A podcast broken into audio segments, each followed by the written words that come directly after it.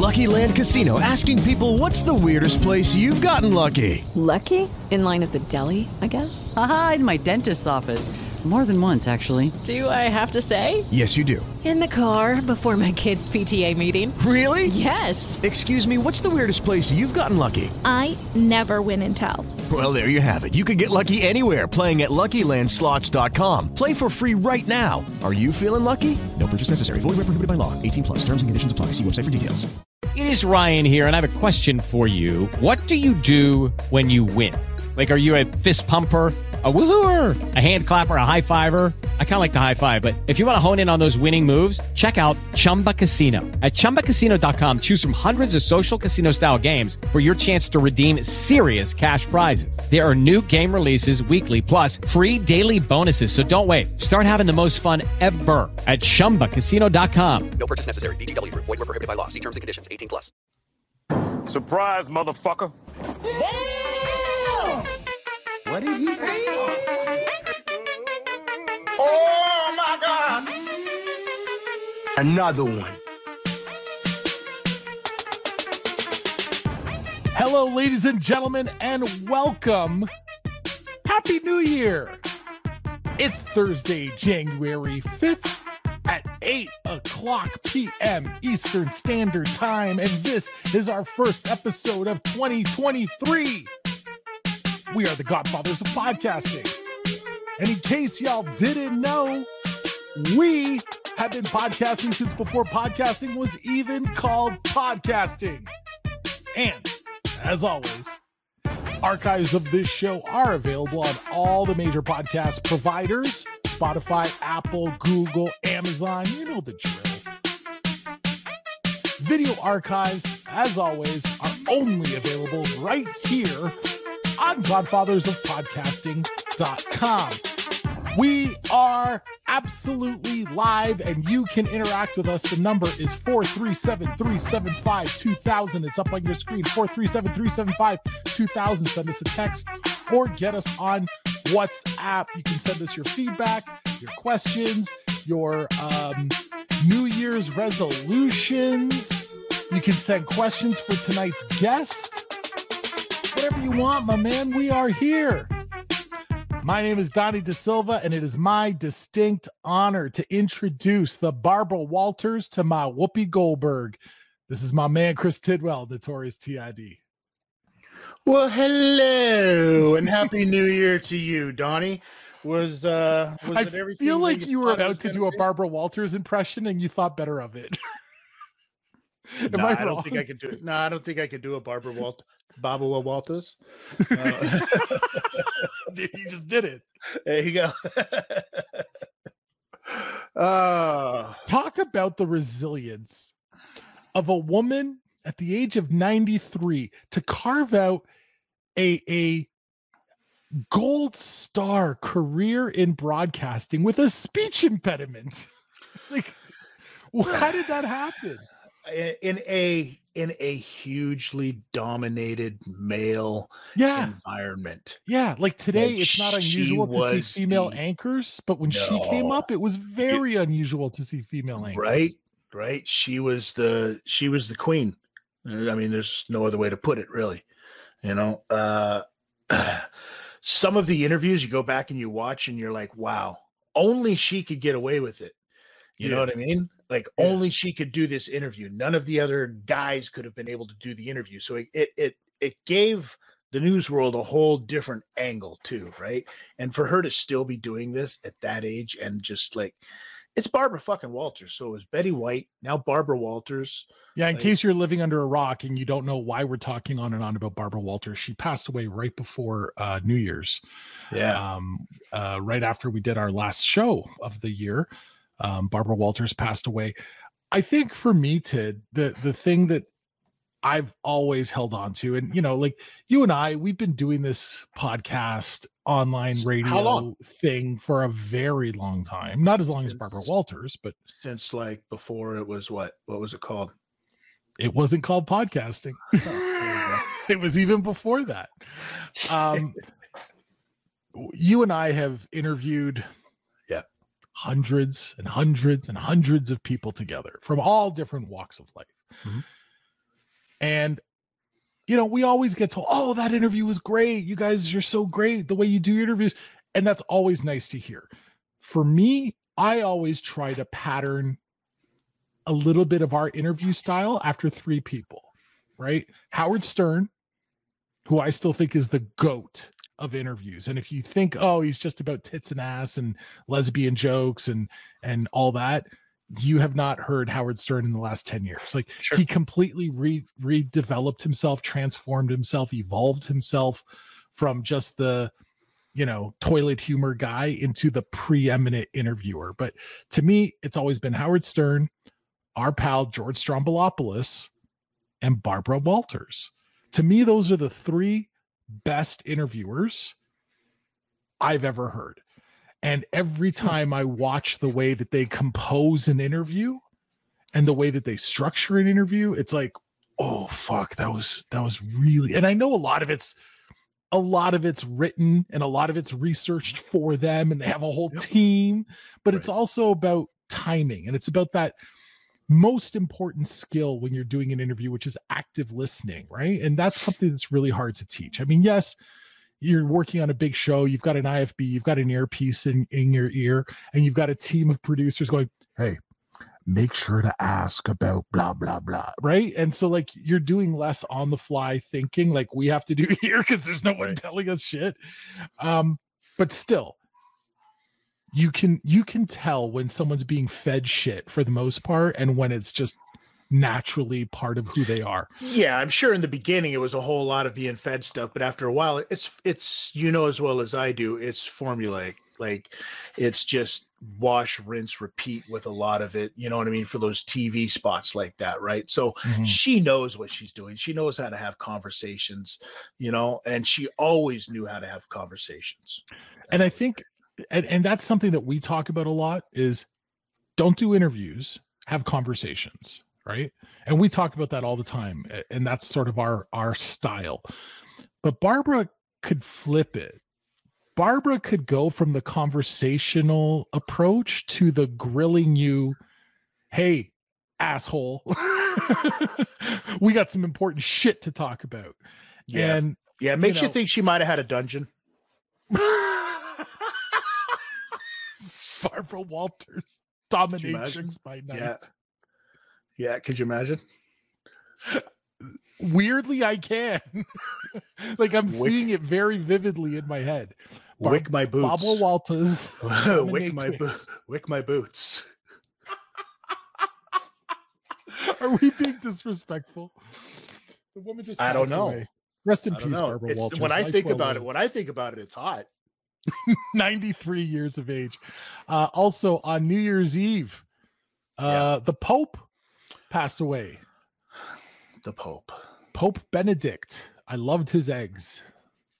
Uh, you know, here's the thing with the Pope thing, and Hmm. nobody knew. like it wasn't a big deal. It seemed like it was like, oh hey, the Pope died. Wait, which one? I know Uh, it was like a couple days Pope- later before I Pope saw it on social yeah, media. I'm like, really how did I not hear this? Re- How did you not hear this? That's I what I they mean. like they got like special special texts that go out to Catholics, don't they? I mean, I'm not a great Catholic. I'm not going to lie to you, but like, I get a notification when like Tom Brady takes a poo. Like, I feel like I know everything that's going on in the world, right? And the Pope dies, and I stumble across it on social media days later. I'm like, Crazy. is this is this a what? Okay. Right?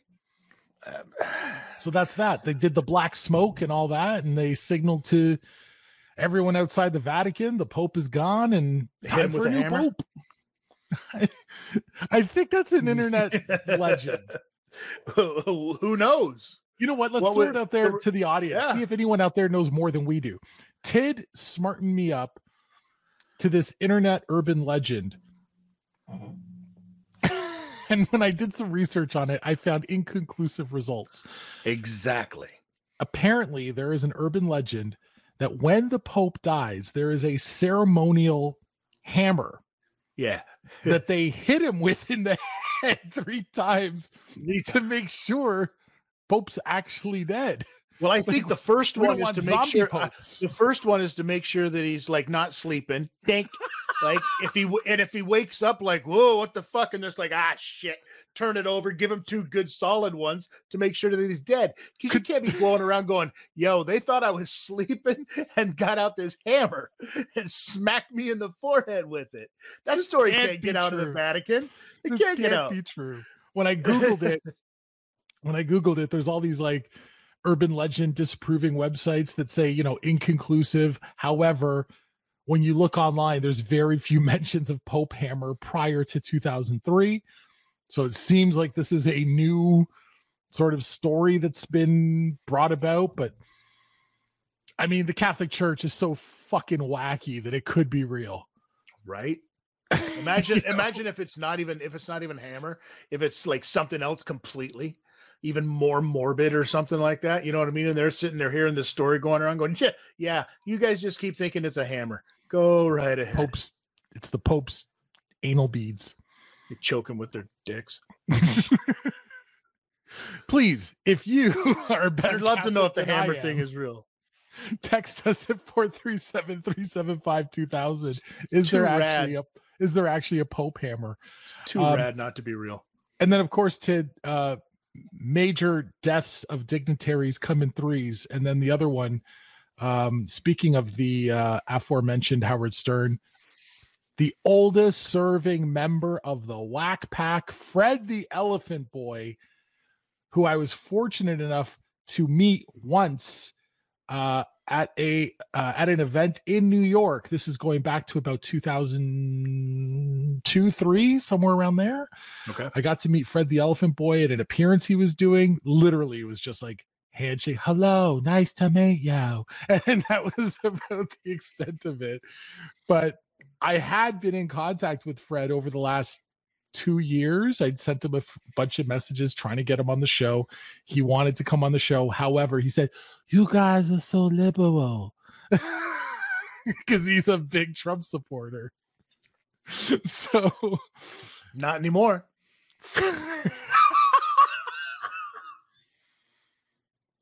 Jesus God. You're such a dick. Uh Fred the Elephant Boy, rest in peace.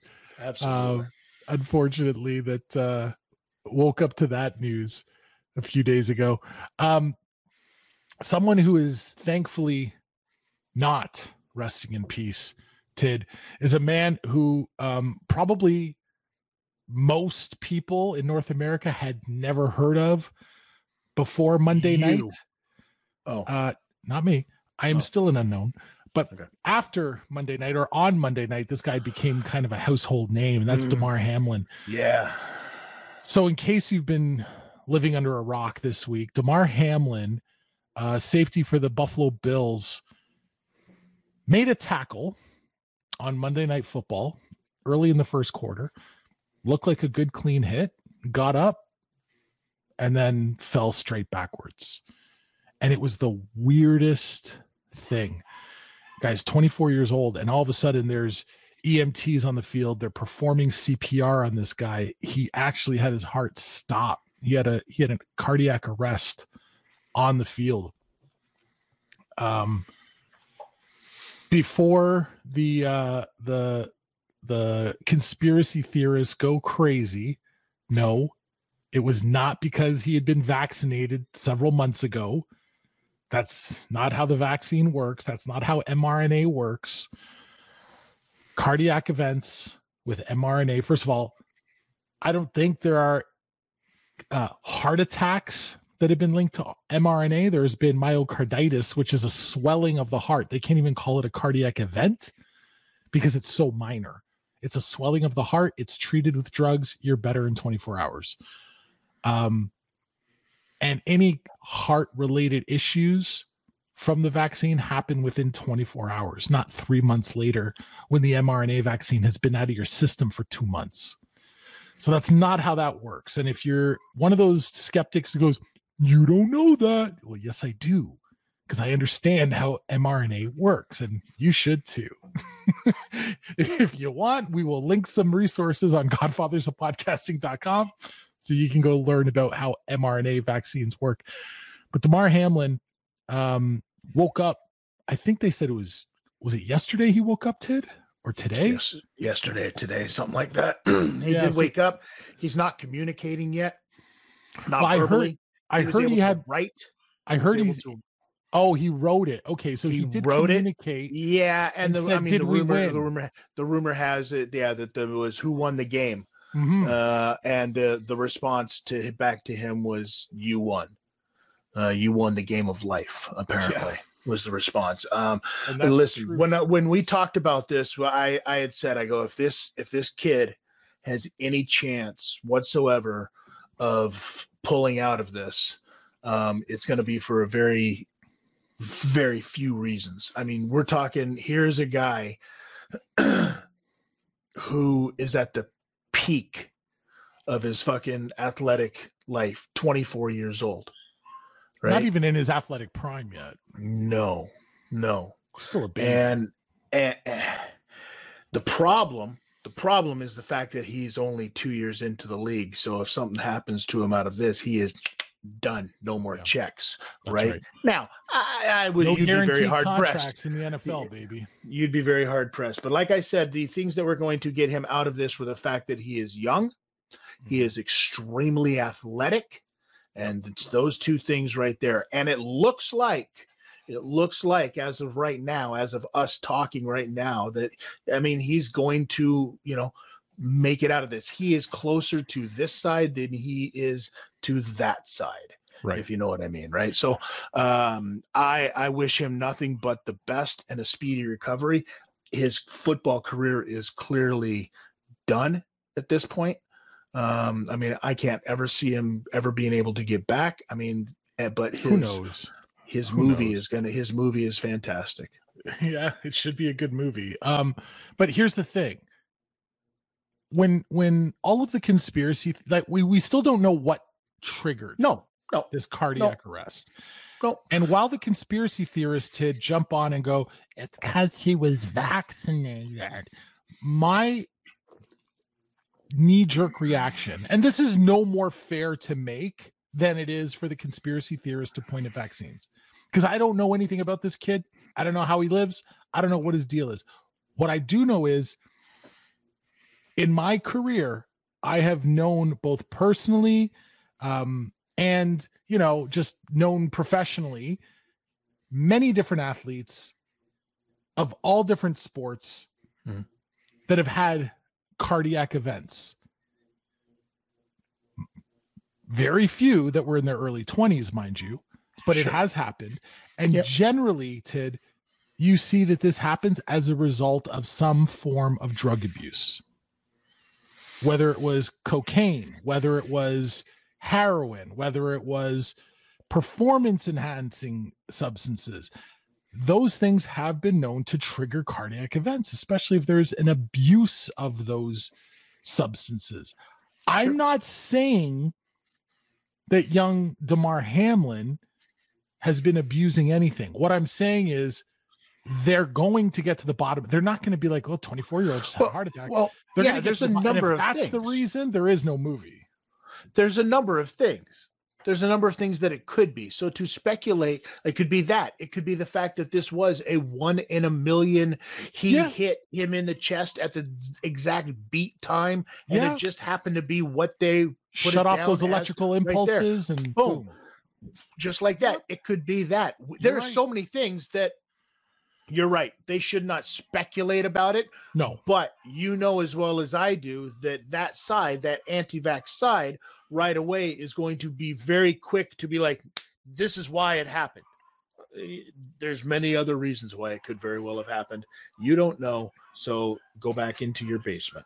years ago um it- you know this very well ted and many of our listeners know this that for many many years uh you know more than 20 years i've been coaching basketball at a very very high level and i was at a tournament once uh and it was in i want to say boston or surrounding areas of boston Then say it. and I'm trying to remember, motherfucker. it's a long time ago. But anyway, we're we're in this tournament. It's a good tournament. And while we're at the hotel, we're trying to get word from someone at the tournament. Like we're chilling, it's in between games, and we're trying to get word. Hey, what happened with game three? Did uh, so and so's team win? What happened? Like, who are we playing next? Blah, blah, blah. That game was postponed. Lucky Land Casino asking people what's the weirdest place you've gotten lucky? Lucky? In line at the deli, I guess? Aha, in my dentist's office. More than once, actually. Do I have to say? Yes, you do. In the car before my kids' PTA meeting. Really? Yes. Excuse me, what's the weirdest place you've gotten lucky? I never win and tell. Well, there you have it. You can get lucky anywhere playing at LuckyLandSlots.com. Play for free right now. Are you feeling lucky? No purchase necessary. Void where prohibited by law. 18 plus. Terms and conditions apply. See website for details. Why? A kid on the court had a heart attack. And we're talking about a high ah. school age kid. Sure. You know, like 17, mm-hmm. 18 years old. Boom, just dropped down. Now, in his case, what they found was he had a previously undiagnosed heart condition. He just never knew it was there. Yep. Exerted himself really hard, was breathing really hard. Boom, down. Now, thankfully, he was okay. I don't know. I never was able to find out. I don't even think I remember the kid's name or anything. I don't know if he ever played again, Lucky. but he was a good player. His name I remember s- they said to me, "Oh, he's number whatever. I can't remember his number. Number eleven. Who, who the fuck knows? It's a million years ago." But I remember he was on my scouting report. Like, watch out for this motherfucker. He's good. you know. Crazy. And uh, that game never happened because that team ended up pulling right out of the tournament. But yeah, so it happens. It It does does. happen. Um, you know what doesn't happen, Tid? Me winning the lottery. that too. A communist leader decides those to happen. invade a tiny little country. Mhm. A war wages for the better part of a year with no end in sight. The tiny little country is beating the piss out of the big country that is trying to take them over. Sure. And then the big country comes out and says, Hey, comrades, how about we have a 36 hour ceasefire so we can all celebrate Orthodox Christmas? what? These are not the rules of engagement. You don't get to start a fight and go, okay, timeout. Yeah. Hold on. Time. Time. Not it. Okay. The, Safe the- zone. the Russian army is getting their asses kicked Yeah. by Ukraine, and they are desperate for some kind of respite. They are desperate for some kind of opportunity, like like in hockey when you got to switch lines. the fourth Right. line's been out there a long time. They're trying to switch lines on the fly, and Russia doesn't know how to pull that that that gimmick off. This And is Ukraine's this is like, their, You want to you want a respite? Okay, get all your troops the Yeah. fuck out of here. yeah. This is their Vietnam. That's what they're going to find out about Russia. This, this is their Vietnam. It's like they thought they were going to go in and march all over this small little fucking territory, and nah, son, y'all got you know, it- you got that David and Goliath mentality going on over there, right? you got the leader of Ukraine. You got Zelensky, who's out there on the front lines going, "Bring it on!" like he's got some Bruce Lee energy, you know. Oh, he's got some kind of energy. Nah, I'm sure that there's some pretty good uh, indications of what that energy might be if you did. and it's so test. funny how the the narrative is just like all the Russian bots and everything that were all over the internet for the better part of a year and spreading all this misinformation. It's all gone real quiet because they're getting their asses kicked. Yeah, well, I mean, they need that. They need that. Uh, those resources working elsewhere, I guess, right? So no Orthodox Christmas for the troops in Russia. Sorry, guys. Maybe You might want to. You might want to just wave the white flag and go, "Fuck it, Yeah. we tried." Yeah, We're yeah. out." Go home. Go home. Still, nothing that says you can't do this again some other time. Like, maybe not, or maybe Oh, not. No, I mean morals say that they shouldn't, but there's really there's Okay. who's to say that they don't? They're like okay, whatever, and then go back and try again next year. Wait till the weather's warm at least. Here's a story, Tid, uh, from Hollywood. Former professional wrestler Dave Batista Mhm. has revealed in a recent interview that he is done with the Drax character in the Marvel Universe. Guardians of the Galaxy 3 uh, is the franchise. He's Guardians of the Galaxy is the franchise he's a part of. The third installment, part three, comes out in May, and Batista is confirming this is his last time playing the character of Drax. Now, this could be a big spoiler. There are rumors that have been going around for the last little while that one or more of the Guardians will be killed in this third film. If he's confirming he's not back, he might be the one or one of the ones getting offed. Uh, Batista says he's relieved to be done with Drax. It was a pain in the ass doing the makeup. It's a pain in the ass being the goofy comic relief. Come on, buddy. And he's excited to do more dramatic roles, uh, like his one in Glass Onion and uh, M. Night Shyamalan's new two part movie. You mean uh, like that, that he's about to be featured in? You mean that serious role like when he was in Stuber? I didn't see Stuber. How was his performance? Well, he was not the professional comedian in the movie. That's for sure. I mean, first of all, he wants to be taken more seriously as a dramatic actor. When's the last time someone thought of an M Night movie and said, "You know what comes to mind when I think of M Night Shyamalan's movies? Great acting." Um, you know what always comes to mind whenever I think of M. Night No Shyamalan and Ding Dong's movies? Is oh this is going to start off pretty decent and then by the end you're going to be you're going to be able to tell when they lost all of their budget. And they're like ah shit. Everybody get a fucking diorama together so we can shoot this last fucking scene here About halfway through, shoebox. About Oh halfway through, it turns into an Ed Wood project. Just, just wrap it up. Just wrap it up. seriously seriously unbelievable Man, that- M Night Shyamalan. Well, good luck to Dave Batista. Um, Serious actor Dave Batista. I hope he does well. Hey, listen, listen. Now, everybody, you know, remember you saw Uncut Gems? Yeah. There's a guy who's a comedian actor that everybody like. He only does comedy. You know what I mean? And then look at Yeah, what okay, Uncut but- Gems did. Okay, that's a good point. But at the same time. Sandler, Adam Sandler, mature Adam Sandler in the few movies he's done as a as a serious dramatic actor, he's really good. Hey, Like I Dave like him that way when he's not doing Dave that. Batista was a world champion. Dave Batista was a world champion. I'll have you know. Was Adam Sandler ever a world champion? Huh? in his own mind. Yeah. Right in the Um, bank.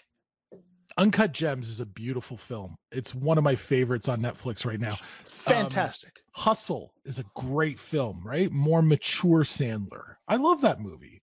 Yeah. Did you see it? Nope. I know you're not a fan of Roundball, but no, Nope. you never got around to it. It's a good film. okay. Dick. Um this guy sells nothing. he just he won't put my shit over at all. Oh yeah, good movie? Yeah, sure it is. You're a nerd though. Thank you. Um, very quickly before we get to our guest, Tid, um, we talked about uh, a few things that happened right on or before New Year's Eve. Really weird story that came out, and I don't know all the details on this. Maybe you know more than I do. What the hell was going on in Mexico? Dana White slapped his girlfriend on New Year's Eve. Yeah, they got into a bit of an altercation. The UFC president Dana White. Yep, got into a bit of an altercation. Uh, Anna, his wife, and himself drinking at a club. Oh wait, is his Uh, wife or girlfriend? Wife. A wife. The report I Yes. said saw girlfriend. No, that would is- explain a lot if there's a wife and a girlfriend. It's his wife. Um, Okay. She has come. She has come out. Not that there's any kind of excuse for it or anything like that. Uh-huh. Um, she's come out and said already that like, yeah, we were drinking. Yeah, I started it. Yeah, I hit him first. Um, re irregardless, uh, it's going to be a really tough thing for anybody, especially somebody who has said on camera in the past, it's really hard to come back from hitting a woman. Yeah. Right. he said that Well, about his you're gonna you're gonna you're gonna you're gonna have to choke on those words unfortunately a little bit dana Yeah. you're gonna have to choke on those words right um has you know do you the- think his the wife was auditioning? endeavor Do you think his wife was on? Do you think his wife was nope, auditioning nope, for his new Power nope, Slap No, nope, nope, nope. I'm not even not even entertaining it. you I didn't say he was. I said his wife because she hit him Nope. first, right? Uh, absolutely not. Um, By the way, I'm really confused. He is he has been promoting the hell out of this new venture, right? Mhm. Everyone knows Dana White is the figurehead of UFC. Mhm. This new company called Power Slap, Mhm. where two people stand across each other, like across a little podium, and smack each other in the face. yes. I don't see how this has legs. I don't see how this thing. Well, is no, gonna- it's it's hands. set them up perfectly for that It's one. hands. Yeah, I no, don't it, see like how many ways can you win a fight? I slap. Well, okay, that was really hard. Cool. can't answer the, next bell. Can't answer the bell or a knockout, and they got dudes standing behind. Their goal is to catch the heads But I if dude listen, goes down. I watched a two minute trailer of this and I'm like, okay, I get it. I don't think I can watch a whole night of this. Yeah, Never mind will. like monthly. Yeah, you will.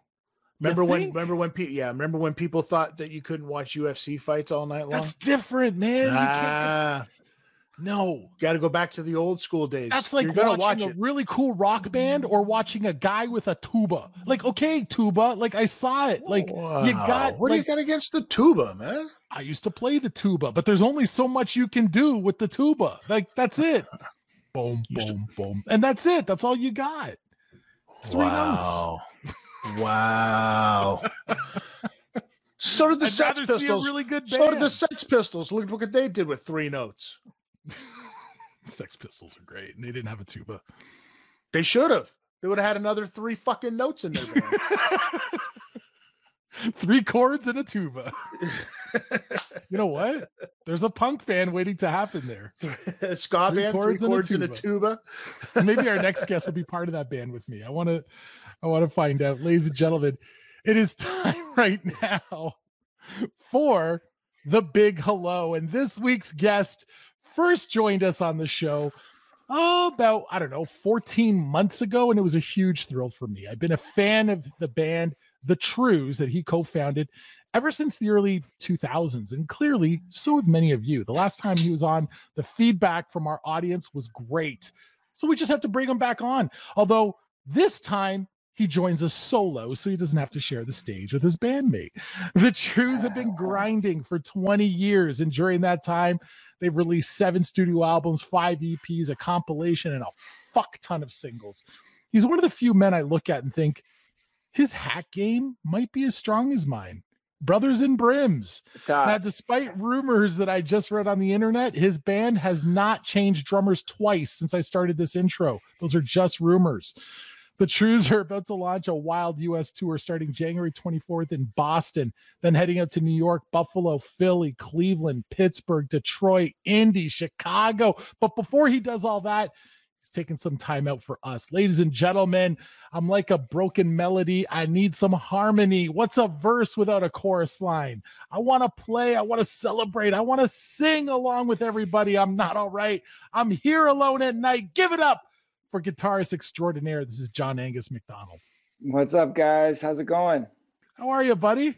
I didn't bring my tuba. It would have been appropriate. Listen, it with me. if we're going to start a band, I got to play the tuba because that's all I got. Sounds like you know what you're doing, and you already Not got the really. name. You already got the name picked out, so we're good. Three chords and a tuba. What do you think? Three chords and the tuba.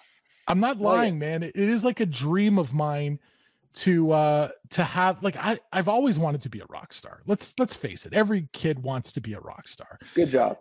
The thing is I don't have any talent. So Mm. that's kind of been an obstacle, but I would love to one day find a way to piggyback on friends that are rock stars and be a part of at least a hit song. Like that would be really cool. Like, you know, Wait, hold on, if I- hold on, hold on, like hold a- on, hold on, hold on. mean- Are you pitching to be a hype man for the Trews? oh my god, that would be so cool. Yeah, man. You Like the out, Johnny. flavorless Flav. That's what you'd be. standing in the corner. Yeah, Flavorless flavor. do it, man. You know, just just come out to one of these US shows. We'll get you up, and you can you can introduce us and maybe throw down some a tuba solo or something. Oh yeah, dude. I will throw something down, you know, or some some like some freestyle rhymes, you know, like whatever you want. Like we can we can we can like play with the genres a little bit. Totally, I'm, I'm down. It's like punk rock, tuba music. We're just we're just mashing up, mashing things up. I got um I got something here that I want to share. Uh, Um and let me just grab this right here um because the last time you were on our show Are you you weren't gonna quote- alone. okay, are you gonna quote me or quote one of us? No, I'm gonna, uh, early on, and it was the four of us in a van touring all over. Like we couldn't really deal with what was them. happening. You know, like having going from nobody giving a shit to like having a number one single and opening for the Rolling Stones, then going on tour with Robert Plant and having more hits and all this success. That got a little bit in everybody's head, but that was a long time ago. And and uh, in order to survive, we just kind of you know stay humble and, and and keep working hard at it. You know, and trying to get better at it. I mean, that's my answer. I don't know. Maybe it's one. I think Michelle wants This to jump fucking in, but guy won't shut the fuck up. so now you're solo. yeah, yeah. I got nobody to. Uh, I got nobody to shut up now. I got. How often does that happen where you feel like you can't get a word in? Uh, you know, I do prefer being interviewed solo, and not not because I need the spotlight. I just find that there's less of that happening. You know, the worst is when we used to go as like a, all four or five of us would go in, and then everybody starts to talk at the same time. It's like actually, I think I do it, I do it. So that's the only reason I don't, I don't love it. But otherwise, you know, it's it's all the same. We're, I'm kind of we're kind of used to each other's answers too. I could probably answer as Colin by now, and he could probably answer as me. Uh, so yeah, it's just a little easier of a flowing conversation. It's just one on one or, or one on two or however, however you put it. You've done hundreds, thousands of interviews over your career. Do you ever find that A, you get the same bank of questions over and over and over? And do you ever find that when you hear some of these cliche questions, you have that rubber stamp answer that you've always given? And now you're not even sure if that answer is real. It's just what you've always said. So two two things about that. One is like there's no such thing as a as like a boring question if it's coming from a sincere place. Like if the person wants to know, like genuinely wants to know something, then you Mhm. can sort of tell. The worst is the non-question. Like, so what can people expect tonight? Or you know, tell us about your band. That's not really a question. You know, like those are just like lazy interviewers. You know, um, but the, the other thing is uh, you know the, you know pilots to be really good you have to be able to fly just on you have to be instrument trained Mhm. you know like you, you don't have to be able to see and i feel like sometimes you can just go into your instrument training just in, in, and I, I consider that like almost like autopilot like you're just um like like what you just said you know you just start r- like rattling off the things you've been saying for 15 20 years and you're like god am i really saying this again you know and, and it's almost like flying blind i don't know if that's the right analogy because it's actually harder to fly blind but um, you know, just like you're just rolling into the sort of auto thing that you know how to do. And it's those are the sort of least captivating interviews to listen to, I think, not just to do, but I think that's why podcasting has become so popular. It's because you get to go into these other nooks and crannies of conversation that uh, you can't cover in in a five minute hit between commercials or between uh, you know radio play songs or whatever. So I think that's why podcasting has become so popular. I know that's why I love it. Have you ever bounced? Like from an interview, like has it ever like just got to the point where you're like, ah, you know what? I'm not Walk fucking out? doing this today, man. Uh, I don't think I've ever walked out. No, I don't think You're I such have. a Like fucking Canadian. I know I have like I have I've never bounced, but I have like shut some questions down and like been like we're not talking about that, and that usually Oh. leads to to something very um just becomes so awkward that they shut it down. You, You do you know. find that like the interview after that just kind of takes a weird little Not only just like not only the interview, but uh, like but like the energy. not all interviews are like this where I can put my laptop down and I'm go downstairs, my kids are sleeping, you know, but like uh, like it's more awkward if you're in person and not only the mic goes off and then you're like, okay, well, bye. you know, Right. you just had this sort of awkward encounter. yeah, yeah, yeah. Um, you know, you still have to sort of see them for another five minutes, but uh, you know, that's very, very few and far between. Most people are professional and they they want to get something good for their show or whatever they're doing, and you're trying to get something out there. So you know, as long as everybody's got you know the right sort of idea about what they're there for, you usually don't end up in a fight or anything like that. Last question I want to ask you about the dynamic of uh, doing those group interviews, those ensemble interviews when you have the whole band together, or like it was with us last time, maybe just you and Colin. Yeah. With the Lucky Land slots, you can get lucky just about anywhere. This is your captain speaking. Uh, we've got clear runway and the weather's fine, but we're just going to circle up here a while and uh, get lucky. No, no, nothing like that. It's just these cash prizes add up quick. So I suggest you sit back, keep your tray table upright, and start getting lucky. Play for free at LuckyLandSlots.com. Are you feeling lucky? No purchase necessary. Void where prohibited by law. 18 plus terms and conditions apply. See website for details. Is it just every band? Like, is there just an unwritten rule that the lead vocalist thinks they got to answer all the questions first? I guess so. Yeah. Um, you know, they certainly are used to to going first and getting all the attention. Um, but you know, I, I don't know. I'm a pretty outspoken person myself, and I we've, I've done my fair share as well. But to be honest, man, it's, it doesn't really bother me. You know, I, I was just kind of making light of it that last time. You know, it doesn't. Of course. At this point, it, it's it's all it's all good. We're just we're trying to see if we can like, you know, Start something. just just and it's easy to it's easy to do when it's your brother too, right? Yeah, Like, yeah. like when it's your brother, it's like, eh, fuck it. We've You all know? had Thanksgiving and Thanksgiving dinners too, you know. Like so, I- I mean, s- trust me, it's gotten more heated in real life than it'll ever get on on a Zoom call. Right. You know. Of course. Now, if you ever okay, okay, because we were talking about this pre-show and we didn't really talk about it yet. Has it ever got so talk about. heated? Has it ever got so heated that you ended up like uh who was it? Uh Harry and uh what what's the other brother? Prince Harry just revealed in his new book that Prince William physically William. assaulted him while they were having an argument about wife Meghan Markle. And I'm like, isn't that just brother shit? Yeah, I don't think I'd classify it as assault. Right? no, no, he broke his necklace. He pushed him down and oh, broke Oh, his that's so- necklace. that's so royal. It's like so royal of a move, and it's such a royal way, thing to like. It's such a royal complaint. He he he he he tattooed Right? my necklace. I don't know. It, it just seems odd. I we've definitely come to blows a number of times. I mean, it's like you guys have brothers. I don't know. Like it's just the Oh, way yeah. it goes. You know, I I got Oh, a yeah. sister, so when we were young, I beat the I- shit out of her. I once hit him over the head with a shovel. You know. Why? A shovel. Yeah, when we were younger, like uh, we were shoveling the driveway, and we got so we were like doing it together, and we were fighting, and I got so pissed I hit him with my shovel. All right. Uh, you know, so but that you know that's just brother stuff. You know, Exactly. That's what I was saying when he was telling me the story. I I've done that. I guess I might be brought up on charges. That, like my 12 year old self hit my brother with a shovel, so now I've, I've assaulted him. I guess. Was this like pre-making music? You're just fighting about like Lego or something, or is this like I want a solo?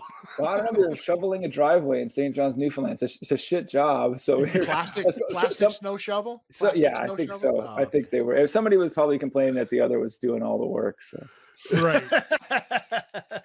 Say no more. yeah, yeah. Um, we have a question that just came in from a listener 437 375 2000 on WhatsApp. It says, Hey, JA, huge fan. Curious to know, is there a solo project in your future?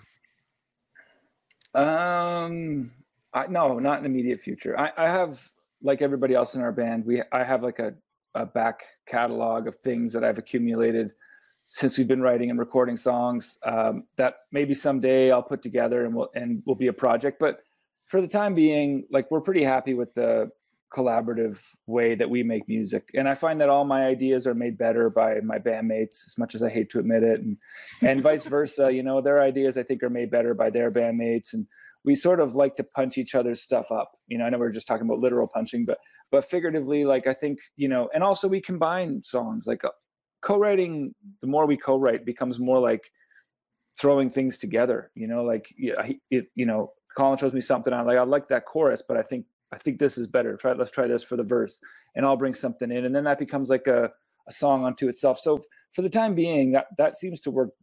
It seems to improve everybody's material. So I think we'll just keep going going that way with it, you know. And then you know maybe someday I can put all mine together and put a bow on it and call it my own. But I'm not in any rush.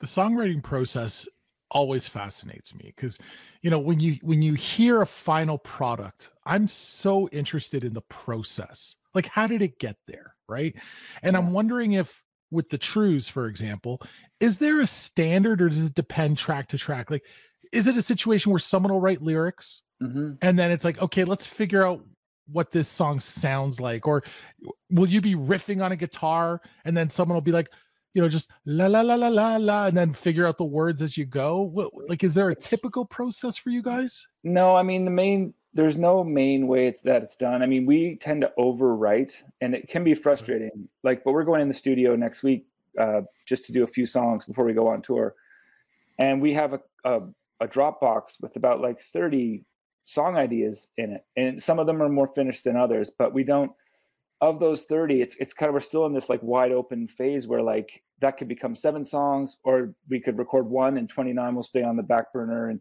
like we it's kind of a long painstaking process. Um always worth it in the end but never really one way. As far as like the moment of creation like which i think you're referring to like normally somebody starts with something you know and then everybody else sort of pitches in colin will always carry most of the lyrical burden because he's the guy that has to sing them night after night after night. So he wants to like them. He wants to. So even if we have these great suggestions, he's like, well, I want to make them my own because I gotta I gotta sing them every night. I gotta be convincing. So he he sort of shoulders that burden. But you know, he's very open to like melodic ideas that we throw his way, and vice versa. He writes great riffs, and he'll throw them my way. And so it's never it's never really one way. Um, I wish it was because then it would be repeatable. You know, people always talk about bands being a product of chemistry but it's not really mm-hmm. chemistry because if it was chemistry, it'd be repeatable.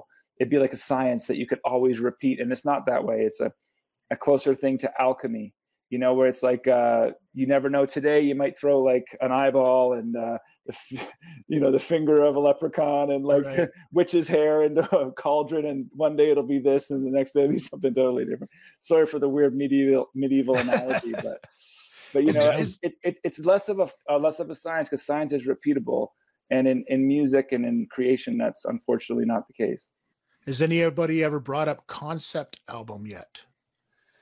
No I, I, I envy the concept album composer. I feel like they have to be so focused um right. you know like we end up uh, running around in many different directions while we're making records. And uh, our last record's a perfect example of that. And I, I think all of our records are in their own way but like to stay so on point topically for 12 to 20 songs seems I don't know. I, I, it's, I, I, my hat's off to people that can do that. That, that is a wild thing to, for me. You know, Roger Waters doing 20 songs about the same thing or developing the same story is, is kind of wild. Yeah. It always baffled me. Like I was a big Queensryche fan, you know what I mean? Growing up, yeah. Operation Mindcrime was right. one of those albums like that, you know, and it's just yeah. like, I, but I could listen to it over and over and over still to this day. It's just like, and it just baffles me how people can keep that flow going. You yeah. know what I mean? And I, I think I like, I think like a loose association, like, um, like Colin was going through a particular breakup around our second record, and a lot of the songs are about that time in his life. But but that's really loose. And and if we right. know them and we know where the stories came from and all this kind of stuff, but to be like like every song has to push the narrative forward. Like you know who did it good recently is Joel Plaskett with Ashtray Rock. I don't okay. know if you guys are Plaskett fans, another East Coast, great East Coast songwriter, but he made a, like a 12, 13 song record about a relationship in his youth. And like it was like a something that got complicated and went south, but every single song is about the story. So I mean, I applaud that. Like I said, the kind of focus and like clarity it takes to write that thread through many songs. I, we haven't attempted it. Hmm. Um, we have a uh, another email or excuse me text message uh, question that just came in on whatsapp 437-375-2000 this one says john angus when you come home what's your favorite place to eat home to hamilton or home to nova scotia people could claim uh, sorry I, I i missed the bottom part it says he's writing from battle harbor newfoundland so i'm guessing this is an east coast question home to newfoundland too like i so I grew up. I was born in Nova Scotia. I grew up in St. John's, and now I live in Hamilton. And people always say, "Welcome home." Right. a lot of places. Uh, Newfoundland. I was there this summer because my wife and I had our, our 10th year anniversary, and we uh, we went Congrats. to Newfoundland without the kids. Thanks. And uh, I we ate some amazing food.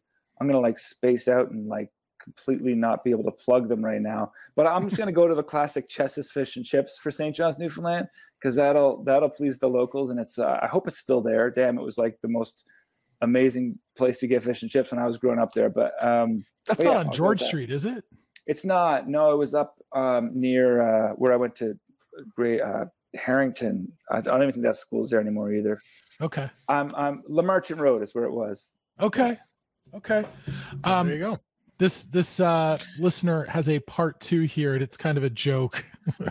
All right. It says, "What do you call a maritimer that doesn't eat seafood?" I don't know. I never heard this a, one. A tourist. But then they're not a maritimer. I I know it's such a That's dumb a horrible. That's a, dumb. Sorry, you're Might- might- suspended. it might be a performance based joke. Maybe you can it the. There's a sounds dance better after a little it. screech. Yeah, exactly. Yeah, exactly. um again we i want to rewind a little bit we talk about the songwriting process and we talk about what that's like and it's not a scientific process it really is an artistic endeavor to get each song pulled out of the band Mhm. There are so many bands and i don't need to name names but there are so many bands that you could listen to a song you've never heard before and you instantly know oh that's rage against the machine. That's Mhm. you know that's queen. That's whoever right? Is that ever a fear for you or is that something you strive for? To be so identifiable that you know it on first listen. instantly. Is that a scary pigeonhole mm. or is that a is that somewhere is that a sweet spot for a band I think you want to leave a, a sort of stamp, like you know, Okay. like like I think of Angus Young, and I, every time I hear ACDC, I can tell it's him, you know, and right I, I don't hold that against him. I think that's a sign of like somebody with a real original stamp, you know, on his instrument. Or if you hear John Bonham play drums, it's like I it instantly identify. I think that's a good thing. I think like, I mean, as far as like you don't want to be in a band that ends up rewriting the same song over and over to the point where the audience is rolling their eyes. You know, if that if that's where you're driving at. But I think as far as like having your own distinct flavor on the instrument, I think that's sort of the sort of the goal. Like Brian Brian May from Queen, I I think of guitar players and people that you could recognize within a quarter second of the riff. You can just tell from the sound. I mm-hmm. think that's a that's the goal. You know. Ted? have you been able? Have you been able to? You say you say with the sound though. Like, how hard is it? How many times have you gone through different configurations, different pedals, different like you know what I mean? The setup so different to to find that sound that is yours. Well, you know what I mean? You know what's funny about that? Uh, you know, I've talked to a lot of players about this over the years. No matter how hard you try, it's just in the end, it still sounds like you. You know, like I, I've been through dozens of pedal boards and hundreds of pedals, Right. you know, and and amps and guitars, and I've been through. Right. My, my collection is is just crazy. And What'd you start with? I started with a Washburn. Like my, I learned on my dad's guild. He had like a nice '70s guild acoustic. But then the first electric guitar in the house was a Washburn, a Washburn bought from Hutton's Music, downtown St. John's, Newfoundland, and a Rock Tech amp. That's essentially a, a toy. Okay. Um, and my brother and I shared it. Um, and then once I had my, my first guitar that I owned to myself was an Epiphone Casino that I got when I was 15. It's like a semi hollow uh, electric guitar. Yeah. And then in grade 12, I got my first Les Paul. And that's Gibsons have been my guitars ever yeah. since. But, I, Yeah, but getting back to that tone thing, I think so much of it is just built into your hands and your, and you know, you, you try this, you try that, and you try like chasing this and chasing that. Then in the end, you just sound like yourself. And, um, you know, it's not such a bad thing. You just have to like play to your strengths, you know, Right. um, play like the, the good, the things you do well, lean into that, you know, and, and then you end up with your own, your own thing. Speaking of guitar, um, our pal George Stroumboulopoulos posted something on social media recently, which I thought was really fascinating, and I wanted to get your take on it. Uh, he played a clip from Frank Zappa talking about his approach to life. Mhm. And Zappa said he gets asked all the time, you know, what kind of guitarist is he? And how good a guitarist is he? And he's like, uh, Yeah. you can't, you can't compare Yeah, me to I other clip. guitarists. Yeah, yeah. Great clip, right? And he talks about other guitarists are technically perfect and they'll play something and it's perfect and it's beautiful. And me, I got just a little bit of imagination. Like in the moment, I'm just sort of going to freestyle and figure out what needs to happen in that spot. yeah, and it's probably going to be different every time I play live. And I'm wondering, like, uh, what's your response to that type of mentality as it comes to being a guitarist. Well, I think Frank Zappa plays guitar like a songwriter, where he's, he's much more concerned with the composition than he is with the execution. And I feel like Right. I feel like Bob Dylan. You know, if you ever seen Bob Dylan play in the last Great twenty years, example, he, yeah. he plays a lot of lead guitar, and like he doesn't play lead guitar like a like a shredder. He plays it like a songwriter. And it, songwriters have a certain approach. Guys whose mind is in a different they're in the, the place of creation. They're in the place of construction of melody and of movement uh, and of emotion uh, more than they are in execution mode you know? So that that's that's the that, to me everything he said made perfect sense. And i know a lot of guitar players like that like what frank zappa was describing. Um but yeah you know it, to each their own you know? Some guys like one of my favorite guys is jeff beck and he's a very uh, you know, execution based kind of dude, and he still gets there emotionally. So, I mean, there's so many different ways to to skin a cat, you know, in that way. Um, so, I, but I did love that clip, and I and I love George. He's a good pal, and he, he's got he always fires off some some cool stuff on his on his feeds. Yeah, good guy. Um, we have another one that just came in. It says here, um, hey, you're talking a lot about guitarists. Curious to know who do you listen to that still makes your jaw drop? Makes you say, Holy shit, how did they do that? Like technically, technically, I think like the Landreth brothers, the Canadian dudes, blues guitar players, they're incredible.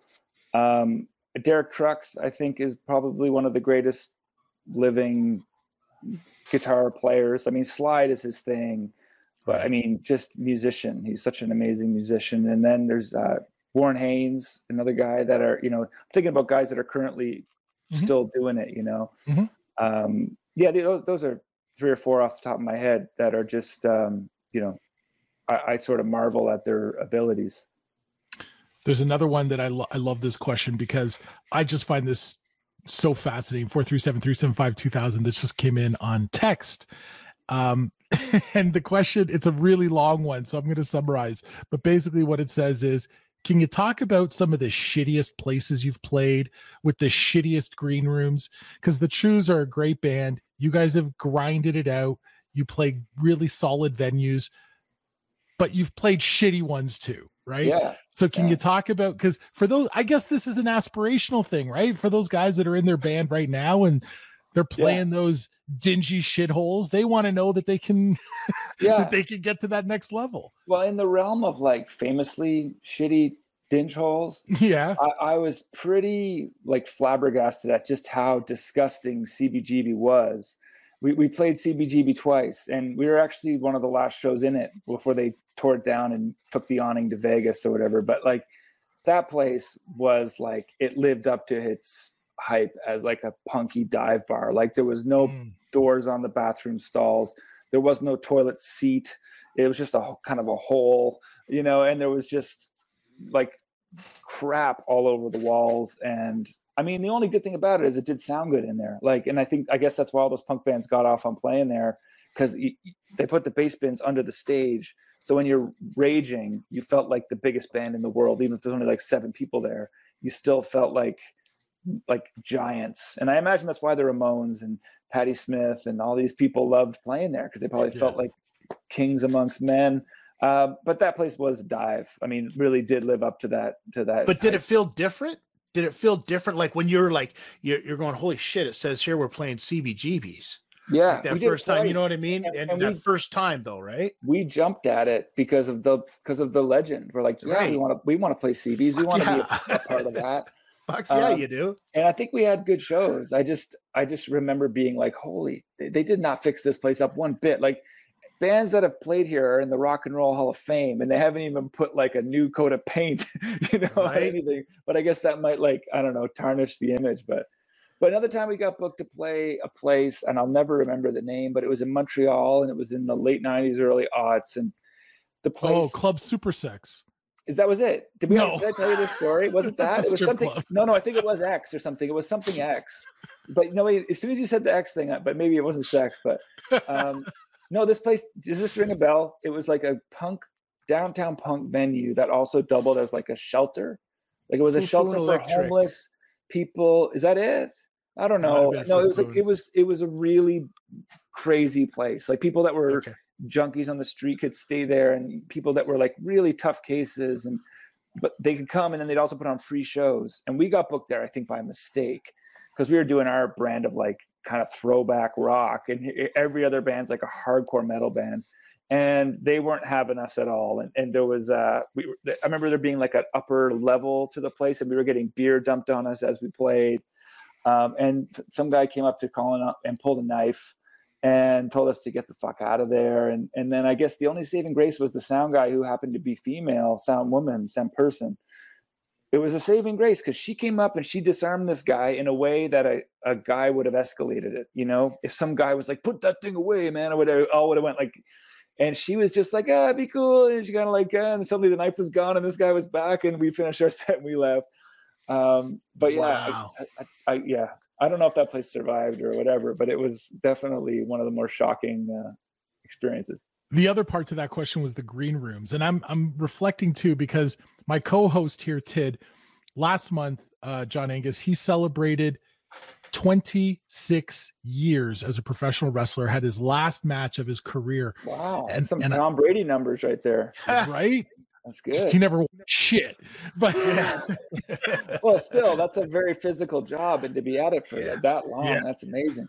but um I know that from working on shows with Tid and being at shows with Tid and and even from stories, Tid, there's times your dressing rooms were so shit, like the roster couldn't even sit because there was no room. Right, guys had to stand and you, Oh you yeah, you're like you're the getting dressing you're getting changed. the and share it with the fans. Like You're getting changed in the kitchen while they're cooking food for the people out there or something. You know what I mean? Yeah. Oh yeah, Oh, yeah. yeah. no, those, I- those exist. there's too many of those to count. I mean, like I don't even know where to begin. You know, is like, there one that jumps places- out at you that you just go, well, even what are some we places doing? that you expect to be amazing are not Yeah. that amazing. Like you know, I could think of a few recent examples, but I just don't want to not get rebooked there. You know, um, but you know, like there there is some, you know, there there's some places that could use some help. You know, the the worst thing you said it. The worst thing is just when you don't have your own space. You know, like when you're Yeah. when you're there and you're in the staff room suddenly. And in fact, we got ripped off at a place in Philly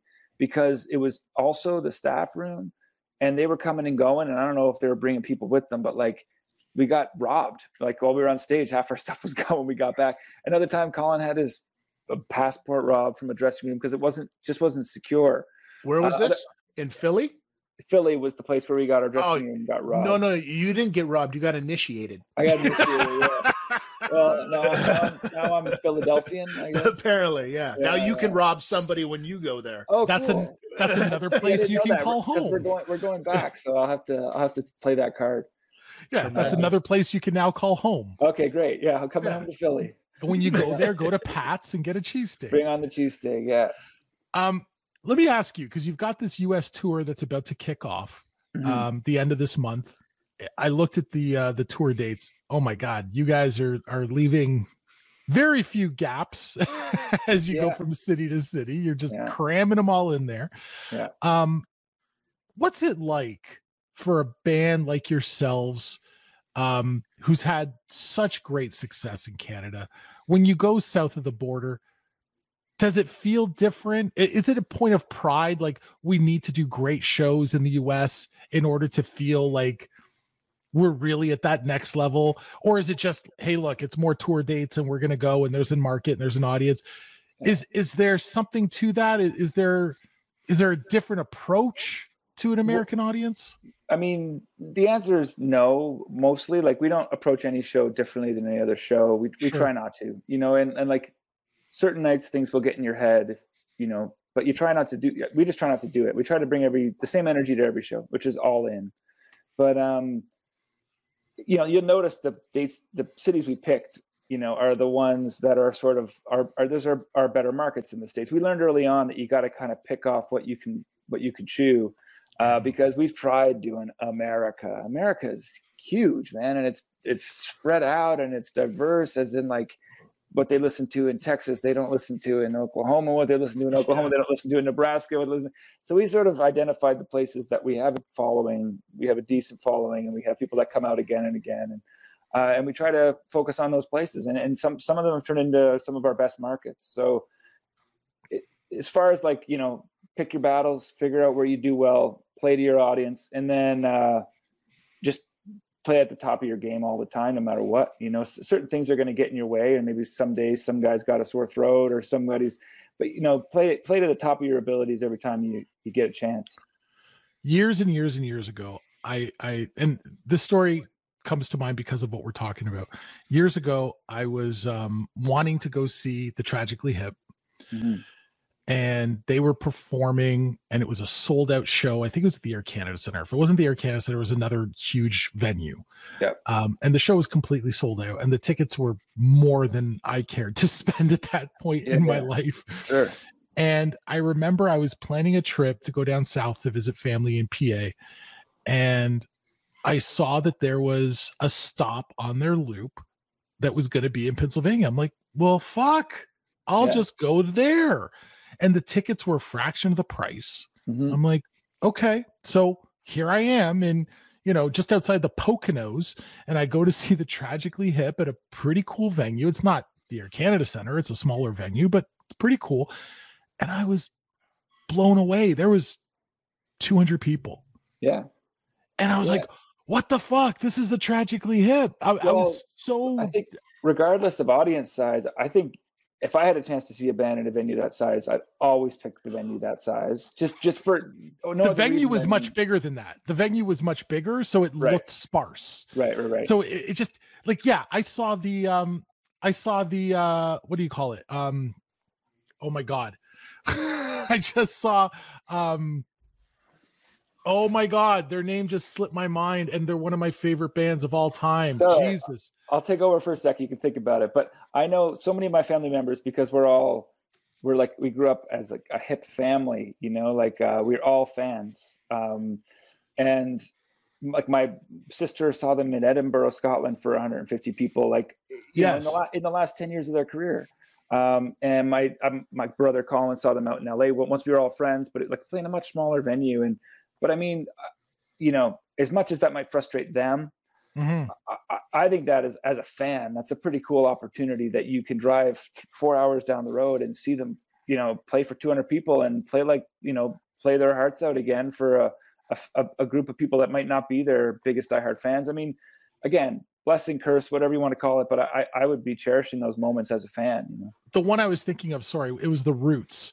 Oh, Um, yeah. I saw the Roots in Philadelphia. They did a private show for about 150 people in a tiny little bar. Like And it was like a, it, this was before COVID. Okay, all right. Um, so it was a But tiny, tiny that's after Fallon. Like obviously they're already Fallon. they're on. Fallon. Yeah, yeah, right. And, and this was a private thing, and it was like invite only. They didn't announce it, right? They weren't Mhm. even selling tickets. It was just like we're doing some new shit, and Yeah. we're inviting some people to come check it out. This tiny little bar in the Philly. best shows I've ever seen in my life have been club shows. Like I saw Toots Hibbert at you know Toots and the Maytals. I saw them play at Lee's Palace, Yeah, and I saw Jesse Malin play at Call the Office in London. And I've seen you know Rich Robinson from the Black Crowes when they were broken up. He did like a club tour, and like some of these shows were just the best shows I've ever seen in in my life. You know? Yeah, that one was by far one of the best ever. I remember too, Tid, you and I went to one of those intimate and interactive shows that uh Molson Canadian sponsored back in the day, and we saw STP. Oh, I and there love was those guys. only like what, Tid, 200 people in that venue. We were at the government, remember? Yeah, yeah, yeah. And um we just played with them this summer, and I'm happy to say they still sound amazing. We played with them out in St. John's, Newfoundland. Um, just to tie Wow. it back to our our friend who commented um, at Iceberg Alley, it was amazing. I mean, it was really amazing. Those guys still sound great, and we we played with them when Scott was still alive as well. We we did a festival in Winnipeg with them, and and they were great then too. But just happy to report they're still they're still kicking and they're still kicking ass too.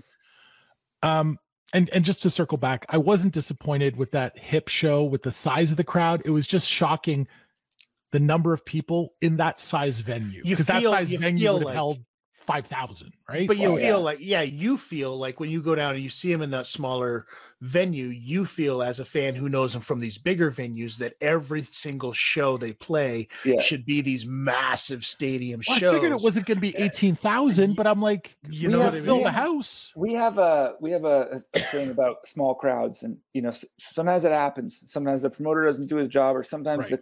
the, the stars don't align and sometimes it just didn't sell and sometimes this Sure. and sometimes there's a storm it happens we always say it's harder on the audience because Yeah. they're the ones they look around going like, you know, we're just like we came from the clubs. We all did. Everybody Yeah. came from the clubs. Everybody played for no one. Everybody played for the sound guy. No matter who you are, Bono played for the sound guy at some point. You know, um, and so it's less weird for the performer, but for the audience who's seen them in the grandeur and the lights and the video, they're like they feel super awkward. Yeah. Like, you know what I mean? And I think it's harder for them than it is even for the bands because the bands they know what no one sounds like. You know, they everybody did it for at least a couple of years. You know what I mean? Off the top. So We got one last question that just came in 437 375 2000. This one's on WhatsApp. And this one, um, this is what everyone wants to know, JA. This question is John Angus, is that the same hat you wore last time you were on the show? Or do you have many hats that look Didn't you notice? same? Notice? I just No, didn't you It's notice? not the my other hat was question. bigger. I The other hat was bigger. yeah, it had, it had a bigger brim. It Uh, was it's bigger actually- brim. Yeah, this is a different one. This is my this is my evening cap. Uh, This is when I sleep in. So, uh, It's his evening chapeau. I I have a few, I have a, I have quite a few hats. You know, they say a lady can never have too many pairs of shoes, and a man can never have too many hats. So You got I, that I right, abide man. by that those age old words of wisdom. John Angus, I want to thank you so much, man, for hanging out with us tonight. You're you're a true gem, uh, one of my favorite Canadian artists for sure, and I'm not blowing Oh, smoke thanks, up your man. ass. You know, Well, thank you. um, I I've long been a fan. Uh, paid my money to come see you guys perform live. right. Had had the invite from your publicist to uh, to go see you guys. Come she's like you can come you know bring a bring a friend or bring whoever and you can come and i'll i'll get you to come meet the guys and hang out and everything and then that show got canceled because of covid in niagara Oh yeah, right, right, right. And it's That- like, that oh, happened a lot. So I- I Next gotta time, man, you got to come up. You got to introduce us, both you guys. You got to come out and, and, and bring us on stage. i would love that All right, let's I- make it happen. you know what don't tempt me because i might make the trip to your buffalo spot Yeah, that's a great. That's a great venue. Speaking of like crap venues, that's the Yeah. opposite. That's one of those places they do everything right. It's a it's the town ballroom. It's it's amazing. There's no no bad seat in the house. Sight lines, everything's great. well shit ted it's been a while since we've done a road trip to buffalo I'm I going got a there. I'm- passport. I got a passport with an eagle on it. Yeah, there you go. I'm going down to see the Bills on Sunday. oh Uh, wow are you a bills fan I am. Yeah. Okay, well then listen, we got to ask you what were your thoughts on Monday Night Football because we talked about that story at the start of the show. Well, it was shocking, man. It was like, Yeah. uh, oh, that kind of carnage on unfolding in, in real time. You know, it was. Uh, I mean, I don't know what else to say. I mean, it was very, it was very sad and shocking, and like, you know, the, the kind of thing you always knew that could happen in a, a sport like like football. And I think often they were shying away from those kinds of stories, and I think it says a lot about the league that, I mean, it, that they were able to sort of reckon with it in plain sight. Like we need to we need to focus on this man's health. It's not about get him out on the stretcher and game on. You know, it was like let's let's the circumstances were extreme. I mean, the guy's heart stopped, uh, which I don't think anybody knew what they were watching necessarily at the time. But uh, uh, you know, I don't know, man. I, I- feel like I'm rambling because I'm not I'm not really an expert on, on any of it, football or health. But um, it was weird. shocking. Yeah. It was weird because it was the first time that they'd ever gone through it, and I thought that the NFL, the players, and the Players Association all handled that situation exactly the way that they should have. Yeah. because they were in the moment as well. Yeah. Everybody can say anything that they want after the fact or whatever, but they handled that exactly the way that Well, they I read on Twitter or something that it was like ESPN went from being a sports channel to being like a real time news channel. Like suddenly they're Yeah. covering a news story now. Like It's they're crazy. not they're not covering a sport, and they're they have to deal with this sensitive issue now, and with half the country tuned in or whatever it was. Like the astronomical ratings for this game is such a consequential game. So I don't know. it know. shows you it shows you the importance of life and Yeah. that that things things can change at the drop of a hat so Yeah. to speak Yeah. so go out there hug your kids hmm kiss your wives or your husbands or your spouses and go see the fucking trews The Bills. Go see the Trews Bills. And, and uh, I will say though, I could been following it like a hawk. Uh, I you know, and I I hear good things. I hear he's improving. I hear things are Yes. going well for him, which is great, Yes. which is really good. And hopefully we did report that earlier. Yeah, he's hopefully that carries on. Apparently communicating, but not verbally first, yet. read I, I just read a headline before we started here that his first question was, "Did we win?" Apparently, he Yeah, wrote, he wrote it down. Oh, wrote okay, it down for the nurse. Yeah. Yeah. Yeah. very So I mean, sweet. he's listen. He's young. He's athletic. He's 24 years old. Those are the positive things that are going to help him get through this. 100. percent Pretty fucked Well- up though when a guy like Skip Bayless is tweeting like, "Well, how are they going to make up this game? They can't cancel the game." It's like, "Oh, shut No, pri- up, you priorities, talking man. head." Priorities. Yeah, Yeah, gotta get like- priorities straight. Who gives a shit? Yeah. you no, know, like don't- in the face of life and death, none of that matters, you know. So None of it. and I feel like the teammates were exemplary of that. You know, they're showing real emotion and support for their fallen brother, and that's that's the way it should be. I want to share one quick um, Buffalo football story before you go. This will take me about 15 seconds. The very first time I ever went to a Bills game, um, it was so funny to me because I was probably 19 or 20. And I'm coming in obviously from Toronto. I go down to the Bills game. It's a it's a big game. Team is decent that year. And everyone's in outside the in the parking lot pre-gaming, right? Doing the tailgate parties. Yeah, they got ribs, they got burgers, they got beers, and I'm just fucking pounding beers before the game because it's cold out and I gotta get a I gotta get a layer of beer in warm- me to gotta get me warm from the inside. Yeah. yeah, man. And then here's the funny part. It's like all of a sudden on mass, nobody says shit. It's like everyone just knows time to go. And everyone just starts walking across the street Right, to the right. to the to the stadium. And you see all of a sudden there's there's cops on the other side of the street, like watching the crowds as they come in. And you could instantly tell who traveled in from Canada and who the locals were. Because the Canadians are like, oh shit. And they got their can and they're like, they're just like throwing it away. Are you allowed to take it in there? Yeah, the Yeah, locals yeah. are just walking with their beer. Right, like, right, right, right. fuck these people wasting good beer. Yeah, yeah. And the, I'm the like- uptight, the uptight Canadians. And here's a funny aside blooper. I literally threw a beer for that gag and it just exploded everywhere. Oh shit! Well, it's, it's live TV. What are you gonna do? Yeah, you Well, we know what you're going to do. You're going to clean up a fucking mess. up a and on that note, All right. John Angus, if people want to uh, find out more, where do they go, man?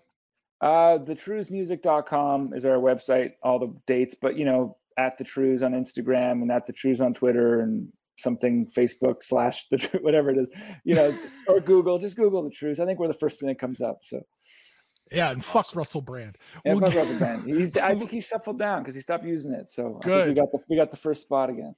We will uh, put the links up on godfathersofpodcasting.com. Thanks so much, Thanks- John Angus. Thanks, guys. I hope to come back and do it again a little bit. Anytime, brother. We'd love to have you back. Cheers, fellas. There he goes, man. John Angus from the Trews. Tid, maybe we should go to Buffalo. You want to go see the Trews live? When is it? Um, it's uh, it's soon. All right. Yeah, Wait, hold uh, on. let's figure it out. Uh, let's see. It's um, I'll, I'll pull the fucking date right now. Buffalo is January twenty seventh. I think I'm available. I have no idea if I am, but I guess we'll see. Uh, ladies and gentlemen, that is Notorious TID Chris Tidwell. Yeah. My name is Donnie De Silva. This has been episode 120, and we are done this party. We'll see you next week. Peace. Fuck this shit, I'm out. Mm-mm. Fuck this shit, I'm out. No thanks. Don't mind me. I'ma just grab my stuff and leave. Excuse me, please. Fuck this shit, I'm out. Nope. Fuck this shit, I'm out. Alright then. I don't know what the fuck just happened, but I don't really care. I'ma get the fuck up out of here. Fuck this shit, I'm out.